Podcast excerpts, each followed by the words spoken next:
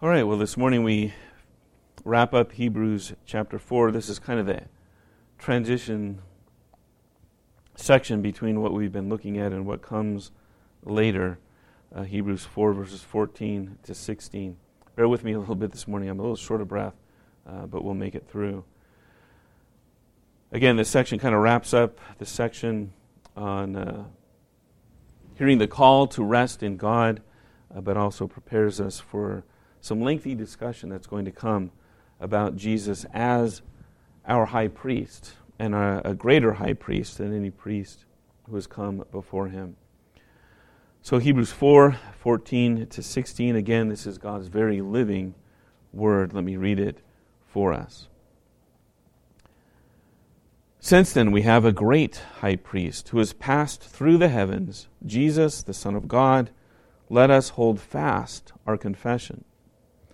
For we do not have a high priest who is unable to sympathize with our weaknesses, but one who, in every respect, has been tempted as we are, yet without sin. Let us then, with confidence, draw near to the throne of grace, that we may receive mercy and find grace to help in time of need. As we come before God's Word, let me pray again briefly for us.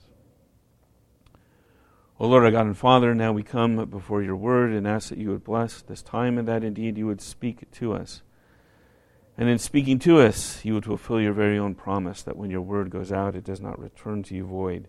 Instead, it accomplishes everything you purpose for it and is successful in everything for which you send it. For us, we pray that you would pour out your Holy Spirit upon us in abundance this morning so that our eyes would be open to see and our ears would be open to hear all that you would have for us from your word. Make your word a lamp to our feet and a light to our path, so that we might live and walk according to what it teaches us. Our Father, we ask this as always in the precious, holy, wonderful name of Christ our Savior. Amen. Well, we've seen the author, heard the author refer to Jesus as a high priest before, way back in chapter 2, verses 17 and 18. Jesus was made a high priest so that he could make propitiation for the sins of God's people. So, back in chapter 2, the emphasis was on Jesus' work that satisfies God's wrath because of our sin in his sacrificial death for us, but also his work to restore us to God's favor through his perfect obedience uh, to God's law and that being credited to our account. Those who are dead because of sin, death is the just judgment for sin. Come on. There we go receive the work of God on their behalf, their dead lives now covered by the living blood of Jesus. And now we stand before God having received his favor. We talked about how this process that happened wasn't just a mere ritual or a religious sacrifice like others around the world, pagan sacrifices, but a, a, a real, profound, wonderful act of God's love for his people. Demonstrated in the fact that the Son of God became like us, was suffered and tempted like us. And so he is able to help those who are being tempted, us, his people. Now, the author went on, now that he's reminded us of the great work of God and that God is, uh, the Son of God, Jesus, is a, is a greater priest and prophet than Moses he goes on to warn us not to reject the message that Jesus speaks, to hear the voice of God's living, active, penetrating word, not reject it, not be hard hearted rebels, but believe and turn to God in repentance and faith. Having done that, now he returns to this idea that he's introduced before of Jesus as a high priest. It's a theme that he's going to come to repeatedly, frequently, throughout just about every chapter in the rest of this letter, focusing on it real carefully and closely in chapter 7 when he compares Jesus to Melchizedek. Um, but he's reintroducing it now to emphasize that Jesus is greater than any human high priest who's ever lived. This is kind of the emphasis from chapter 4, verse 14 through chapter 5, verse 10. Tied to that earlier passage of warning, but also the call to hear the voice of Jesus, who leads us and calls us into the place of rest, the rest of God, found in the presence of God Himself. And what he's saying is that Jesus, our high priest, has gone before us into that place of rest and because he's done this, we also now have confidence to enter that place of rest. So I want to look at the passage kind of verse by verse here this morning. Three verses in the first one what Jesus did when he entered into the heavenly holy places for us. Secondly, in the second verse, verse 15, what was different about Jesus as high priest and how he entered into that holy place.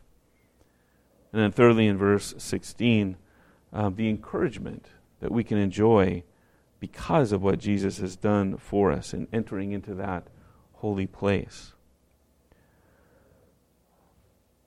So, beginning with verse 14, let me back up a little bit again to that week when we looked at chapter 2, verses 17 and 18. In the service that day, we read Leviticus 16 as our Old Testament reading. And just a reminder that that's the chapter where it's described how Aaron and the later high priests are supposed to go into the temple, into the holy places of the temple, and even into the most holy place once a year. The elaborate preparations they had to make, the elaborate and careful sacrifices that had to be made. And there before the Ark of the Covenant, atop of which is the mercy seat of God, surrounded by the two cherubim. The high priest sprinkles the blood of the sacrifice to make atonement for the people of God, that they might receive his mercy. He only goes in once a year. He goes in through that thick, heavy curtain, the veil that separated that part of the temple from the other holy parts of the temple or tabernacle. And we've talked about, and you've heard the stories about how the high priest had bells on him or a rope around his waist, the bells to make sure that they could hear he was still moving back there behind the curtain and therefore alive, and the rope around his waist to pull him out in case he did something wrong, some sort of disobedience or lack of holiness in the presence of God, and so struck dead, and they would have to pull him out by the rope around his waist. Now, I, I bring that up and, and remind us of it because this helps us understand the language of verse 14, in particular, that Jesus has passed through the heavens. Some have tried to take this phrase to say that there are levels of heaven, uh, that Jesus, by his work, by, made it all the way to the highest level, and, and that there are therefore different levels of spirituality or different ways to approach God. That's not what the author is saying he, he's, this is a letter to the Hebrews, people who understood the temple and the temple worship and the temple sacrifices. Remember, the temple and its grounds are holy.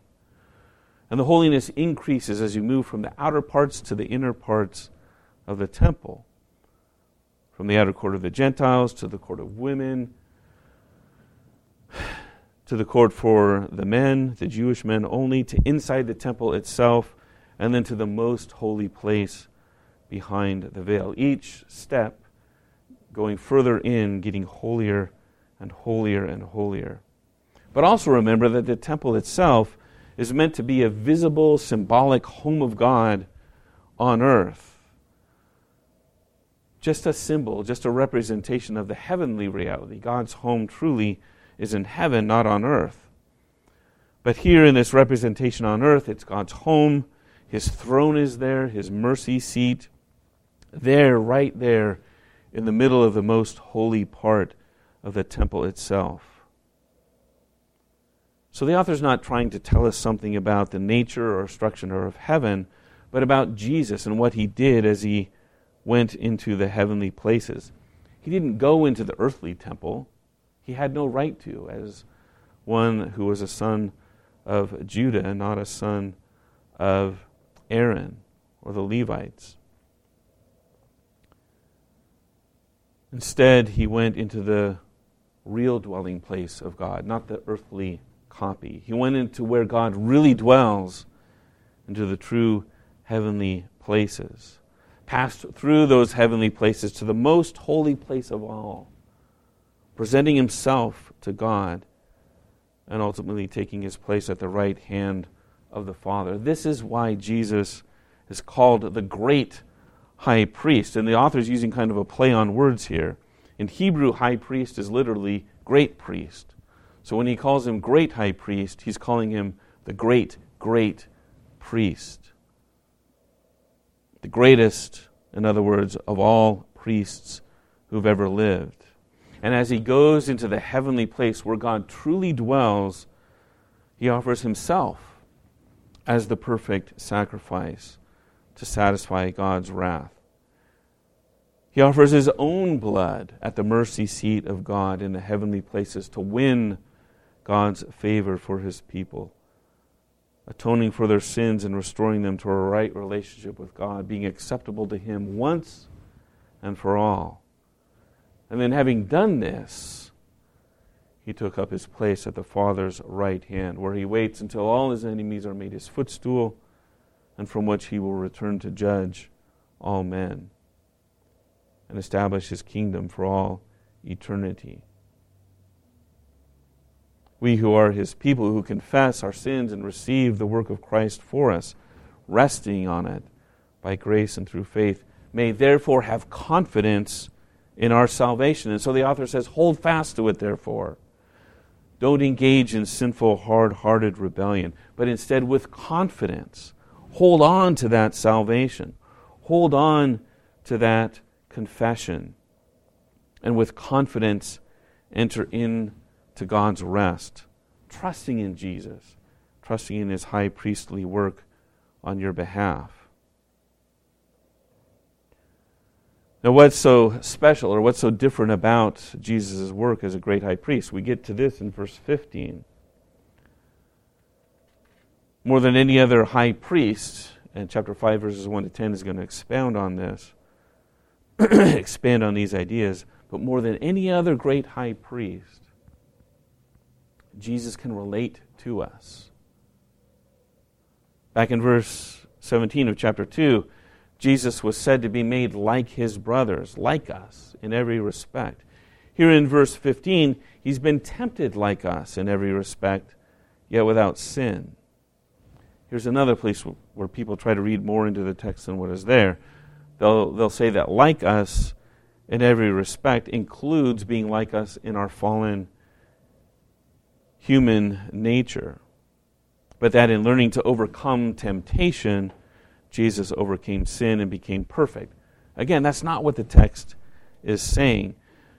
If, if you remember the controversies about Jesus and his nature, divine and human, you might remember in the old arguments of the church that the difference between Orthodox true faith and heretical false teaching was the difference between having or not having the letter I in the word. Homo or homoi in Greek. Homo means the same as.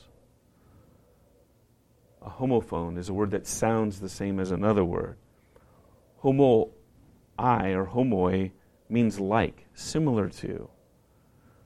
That word sounds similar to the other one, but it's not exactly the same. Here, the little iota is there, the little I. God is not the same as us, but He's tempted like us.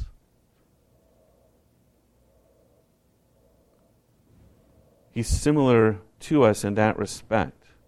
His human nature is a true human nature, the same as ours, but his temptation is like ours. He's like us, but his human nature is not fallen, the same as ours. What the author is saying simply is that Jesus was tempted like us, and the word can also mean tested. He was tempted, he was tested the same way that we are, very similarly to how we are tempted and tested in our day to day lives. And what's, what's so amazing about this and glorious about this truth, what it means for us practically is that as you think about your own life, as you think about the temptations that you face or the tests and trials that you experience, what the author is saying is that there is nothing that you have gone through, nothing that you have experienced that he doesn't get, that he hasn't also been tested or tempted in a similar way like us. Sickness, he knew it. He experienced it. He suffered from it. Anxiety, worry, fear. He knew anxiety and worry and fear. Loneliness. He was abandoned by his family. By the time he was arrested for the purpose of being eventually crucified, no one was left around him, abandoned by all of his friends.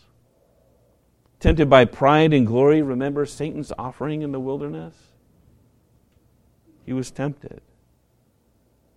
Or tempted to take the easy way out. Again, Satan's offer of earthly kingdoms. Rule the easy way. Get your kingdoms the easy way. Submit to me, worship me, and I'll give you these kingdoms right now. You don't have to go through life and death and resurrection and burying everybody's sins. Take the easy way out. Fear, he feared God's wrath. He feared death on the cross. Family turmoil and trouble.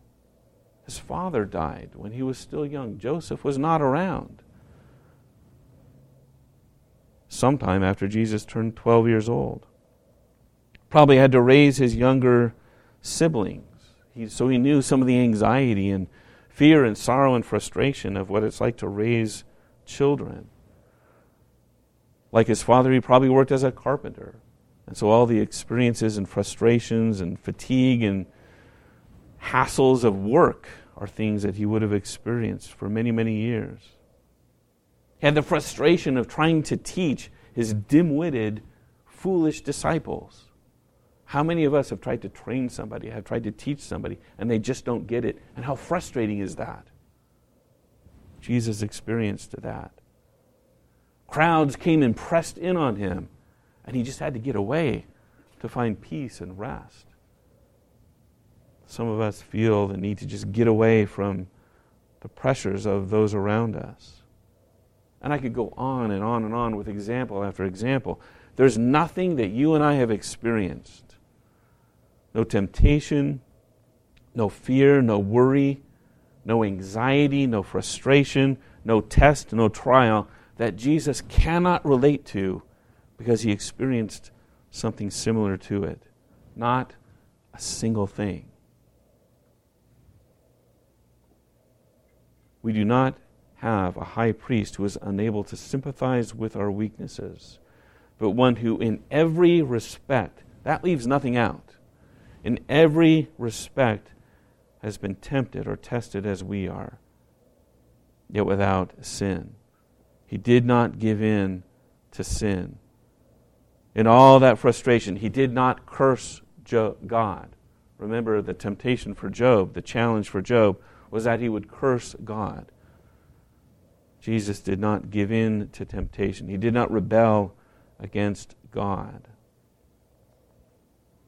So when Jesus entered into the holy place before God's throne, his mercy seat, carrying all of our sins upon his shoulders with his own shed blood to sprinkle on that throne of grace, he entered knowing us intimately, knowing all of our weaknesses and frailties, our temptations, our tests, and he knew them more intimately than any man who ever walked on the face of this earth. Jesus knows you.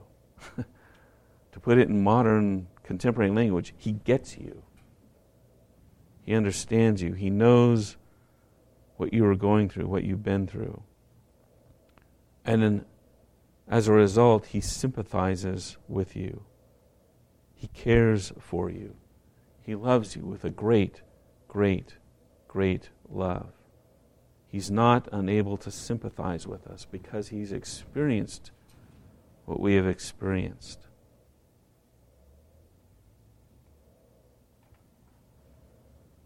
Now, we often look for comfort and for sympathy from people who've experienced similar things to us, someone we can relate to. This is very wise. It's very helpful, especially within the church body, that we, can, we be connected in such a way that we can turn. Someone comes to us and says, Boy, I'm really struggling with this. And we can go, You know, brother so and so over there has been through it. You should talk to him.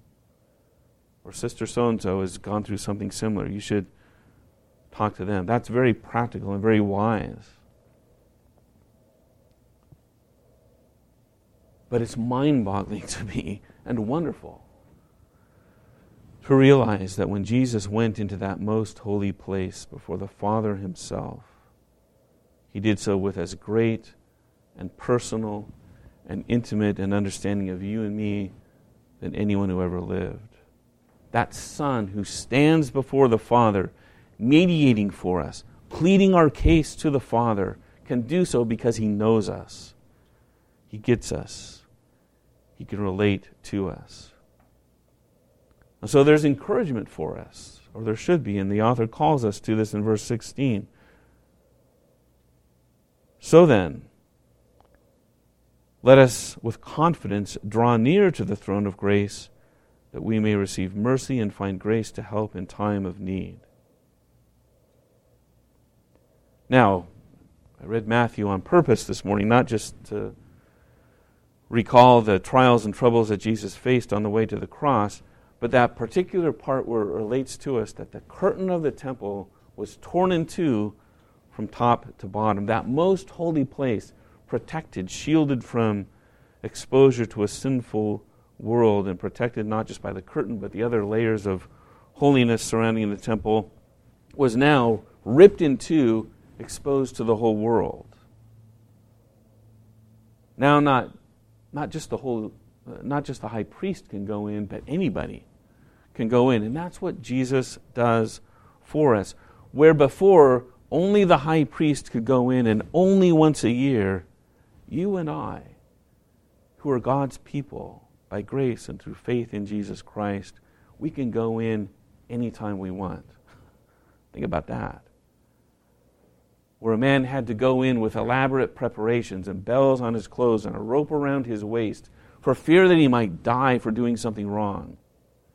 We can go in boldly. That's what it means to go in with confidence.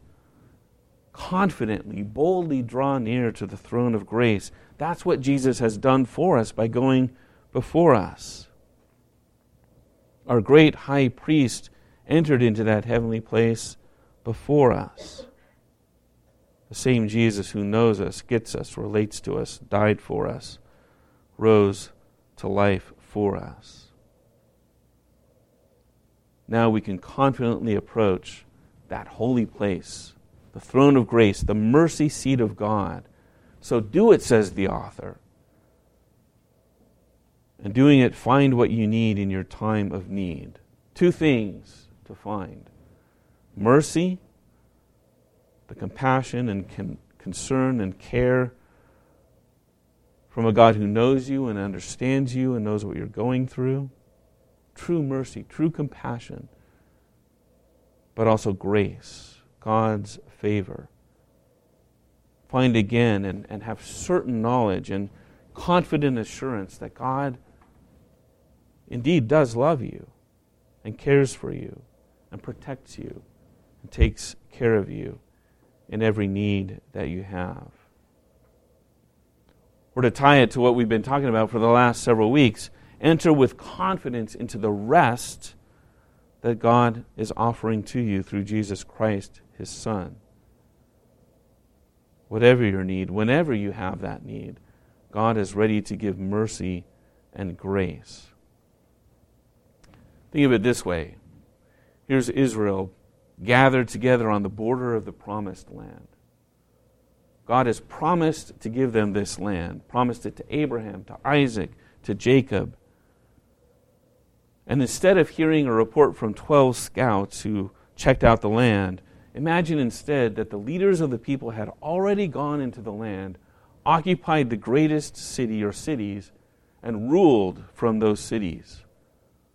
And were saying to them, I'm in charge. Come on in. Conquer this land with me. How many of them would have turned away in fear? That's the picture that's being presented to us, I think. Jesus, our leader, our king, has gone before us, conquered sin, conquered death, sat down at the right hand of the Father, rules and reigns with him, and says, Come in. If it would have been stupid for Israel not to go in, how much more foolish is it for us not to take advantage of that offer?